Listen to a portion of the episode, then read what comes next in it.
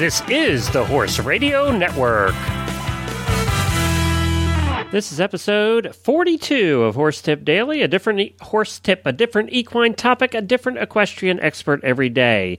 Horse Tip Daily brings the world of equine knowledge to you one day at a time. Enjoy today's tip.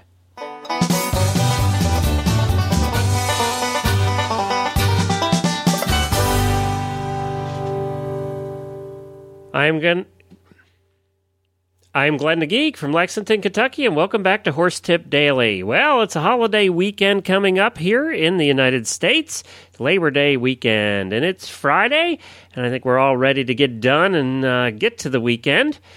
Well, and I'll keep this show short for you today for your benefit and for mine. Today we have Dr. Jenn back with us on the show. I thought that would be a good one to lead into a holiday weekend. Dr. Jenn focuses on the rider and the mental health of the rider and the horse. Dr. Jenn has also trained with several Olympic level event riders throughout her career. She is now the owner of Happily Ever After Ranch. Let's speak to Dr. Jenn. Well, hi, Dr. Jenn. Welcome back to Horse Tip Daily. We appreciate you being here. So glad to be back, Glenn. It's always fun to have you on. You're really, you know, I say that you say that you're a horse rider's life coach, and I sort of think you're my own personal life coach one of the advantages I have to doing these shows, and I, I tell everybody I do these shows for my benefit. If if they get something out of it, that's fine. But I do them for me um, because I just get to talk to really cool people all the time.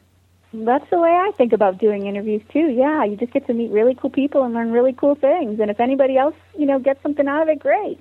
And you know, I think people have been finding your your tips very thought provoking. And if and and there's some of our listeners who have never thought about this kind of thing before, now that are are at least thinking about it. And I think that's a step in the right direction. Yeah, because I would just really like to see a world filled with loving horse human relationships and loving human relationships. And if I can do anything to help people start thinking about how to move towards that, then I'm all for it. Well, great. Well, speaking of relationships, what are we talking about today? We're going to talk about letting the story go. So, if you have ever arrived at the barn in a totally bad mood, has that ever happened to you? No, never at, at all well, you are almost always happy. So no, no, that's happened to me.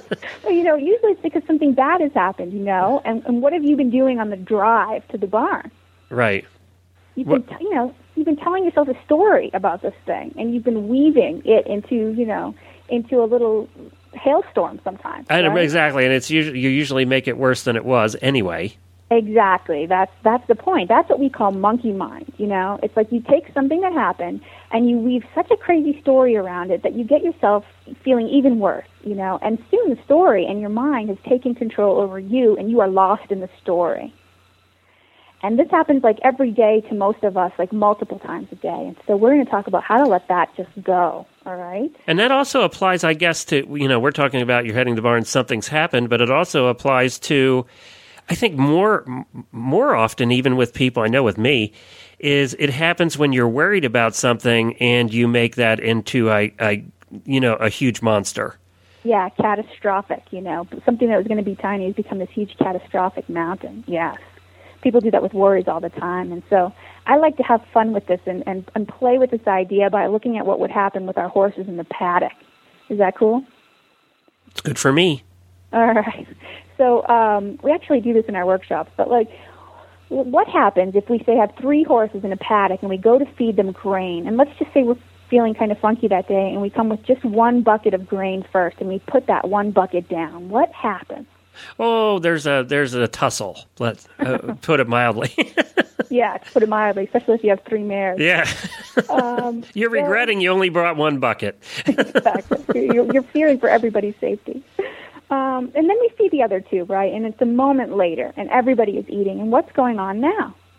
Now there's peace, and there's nothing better. I have to say, and I'm gonna, I'm, I'm interrupting your tip again. I always do this to okay. you, and I apologize. Okay. I think there's nothing better than than hearing horses eat. Yeah, it's, I mean, it's so peaceful. Yes, exactly. And once they're all eating, nothing is going on, right? I mean, the alpha mare isn't standing over her green gloating, right? Like, look at me, I'm the best right? And, right. And, and, and the one that's been sort of a low man on the totem pole, what what is he saying as he's eating? He, he's saying, "Thank goodness I got some food." well, he is eating, yes, and he's focused on his food, but he's probably not saying, you know, why me? Why do I always have to go Right, back? right. I must suck. No one likes me, right? That's what we do, right? Well, that's true. I mean- Yeah. It's ridiculous when we think about the horses doing it because they're smarter than us. But if a similar thing happened to a bunch of humans, they would all get stuck in their story about it, right? It would be something like, "Oh my God, this always happens to me. Why do I always get shoved to the back of the line? Why doesn't Amy like me? And Sarah, she's such a wench. And God, this reminds me of high school when no one would pick me to play on their team, and I've never been good enough, and people never appreciate me." Right? How'd you know I never got picked? Or along with crying in the bathroom, thinking, "I'll never find someone to love me, and I'm going to die old and alone." Right. that's that catastrophic thinking where we take one little thing and we blow it into out of proportion. And that's just that's just one example. And we call that monkey mind. And the horses do not do that right? What do the horses do? They just go back to grazing. That's what i call it. They just go back to grazing Right. Even if they've, after they've had a fight in the field, they go back to grazing. I mean, right Yeah. they're not nursing that they're not saying how can i get revenge god i hate that horse oh my god you know i can't wait till i can go over there and kick him Right. That's just not what they're doing. And so what they do is they live in the moment and they experience whatever is happening in the moment. They don't tell a story about it. So it soon passes and then they're living in the next moment and the next moment. And that is actually a good example for how we could be living our lives by just letting the story go. Did you see how that might be helpful? Yeah, I see how it's helpful, but I don't know how you do it successfully. I've been playing with it lately, and all you do is you, you know you have your regular reaction. You start going into the story. You realize you're doing it.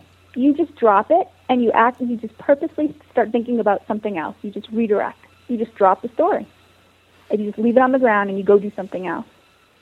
And you don't have to pick the story back up. So it's just redirecting it to something else.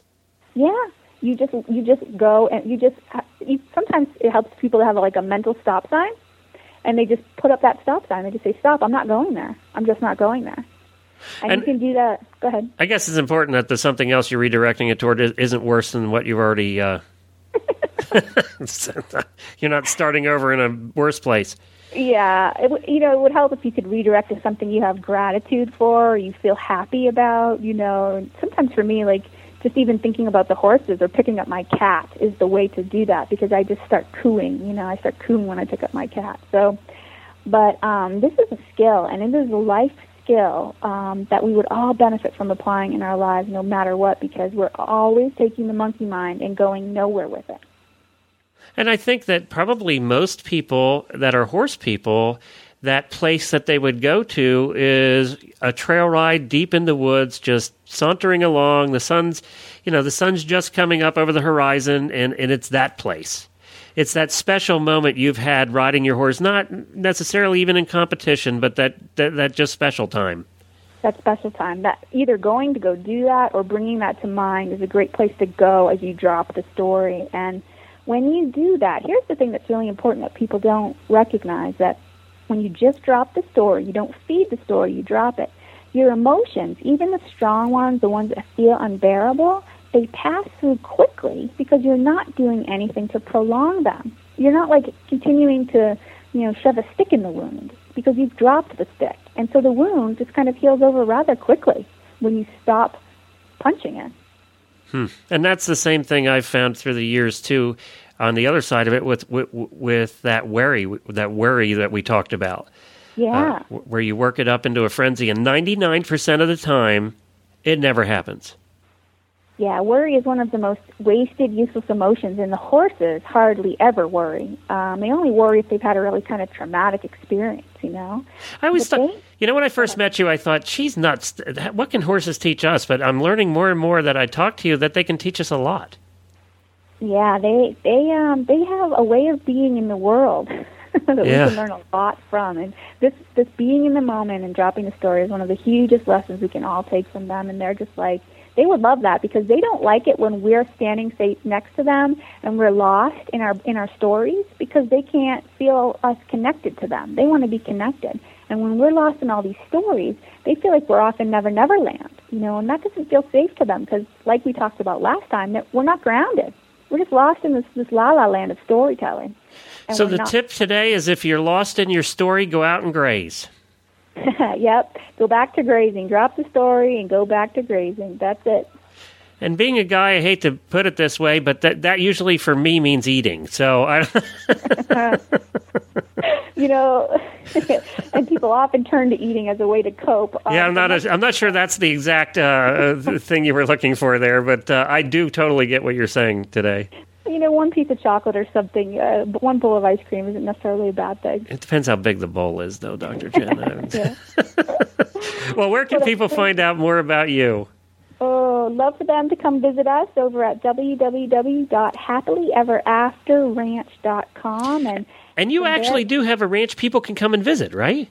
Yes, we we encourage people to come out for retreats, and we we specially design it based on whatever your issues and goals are, and people can come from you know an hour to one day to a week, and so yeah, we're really looking forward to providing a space for people to break out of these limiting patterns that are no longer working for them in their lives, whether it's with their horses or with their jobs or with their relationships, and um, help them lead the life that they really want to live.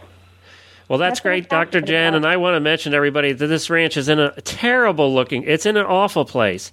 Um, it's in one of the most, actually, one of the most beautiful places in the country. And that's just right outside of Denver um, at the base of the mountains, right? We're we're a little more east of the base of the mountains, but we have a view of the mountains that's so okay. spectacular. And I call it Rainbow Ridge because we constantly have rainbows. So check out our Flickr photo album if you want to be inspired with the beauty uh, that this ranch has to offer. All right, that's great, Dr. Jenn. We have to run, and we will see you again next time on Horse Tip Daily. We'll see you then. Well, you can hear more from Dr. Jenn on episode 43 at stablescoop.com. She was on the Stable Scoop show with us. And you can also learn more about Dr. Jenn at her web. You can also learn more about Dr. Jenn and find the links to her website on her profile at horsetipdaily.com.